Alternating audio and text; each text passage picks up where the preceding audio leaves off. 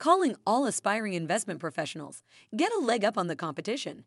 Final registration for the August CFA exam ends on May 14th. Register now to secure your spot. The CFA designation is of gold standard in the investment world, opening doors to high powered careers and impressive salaries. Head over to CFAInstitute.org to register. Don't wait. Take control of your finance career today.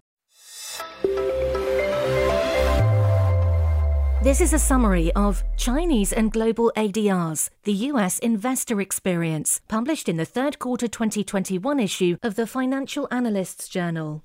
What's the investment issue?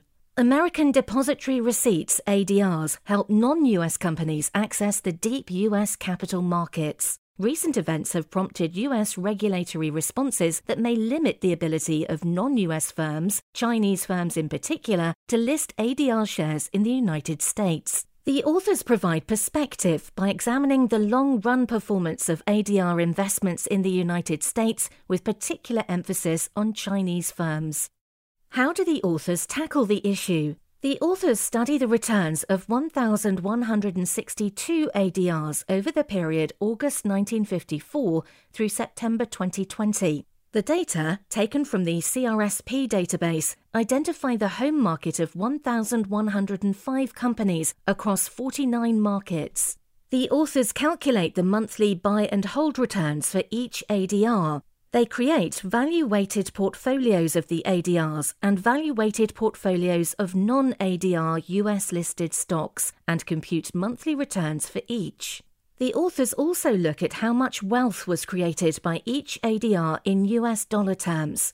Specifically, they measure the increase or decrease in wealth over a period when invested in an ADR compared with what would have been earned by investing the capital in a 30 day Treasury bill. The researchers used a wealth ratio metric to compare the returns of the ADRs as a whole and as subgroups with that of the non ADR US stock markets. The authors calculate performance results for all the ADRs and create subsamples that include developed economies and developing economies, as well as regional subgroups. And the authors analyze the performance of ADRs during different subperiods.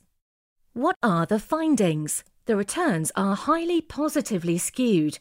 Only 43.4% of ADRs have returns that exceed that of the 30 day US Treasury bill. Still, the value weighted portfolio of ADRs performs well, with annualized geometric mean returns of 11.2% versus 10.7% for non ADR US stocks. A total of $1.03 trillion was created for investors in ADRs, with 547 billion and 476 billion dollars attributable to developed and emerging markets respectively. The largest wealth created comes from ADRs of Chinese companies, which added $373 billion, or 36.1% of the total wealth across all ADRs.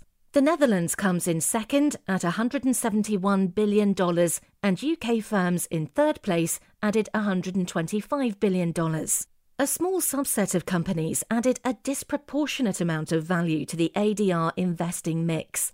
Alibaba added $222 billion, which is 21.5% of the total amount added by all ADRs across the globe, and is a larger amount than that of any single market except China. Royal Dutch Petroleum ADRs added $116 billion in wealth, putting it in second place. Although as a whole ADRs did well, the ADRs of relatively few countries had an outsized influence. The wealth ratio for ADRs of Chinese companies is a spectacular 2.71, and that of ADRs from Dutch companies is 1.46. The authors state the only other markets in which ADRs outperformed the US markets on a value weighted basis were Israel, with a wealth ratio of 1.16, and Chile, with a wealth ratio of 1.11. The authors find that including ADRs in a global portfolio improves risk adjusted performance. They state the Sharpe ratio improved from 0.48 when ADRs were excluded to 0.5 when the weight on the global ADR was either 30% or 40%. What are the implications for investors and investment managers? Investing in ADRs has provided US investors with better returns and lower risk than investing solely in the US markets. This is particularly so when it comes to Chinese company ADRs. The authors state it would be ironic if the US regulatory reaction to the Luckin coffee event harmed US investors by preventing other promising Chinese companies from listing in the United States. This was a summary of Chinese and Global ADRs, the US Investor Experience, published in the third quarter 2021 issue of the Financial Analysts Journal.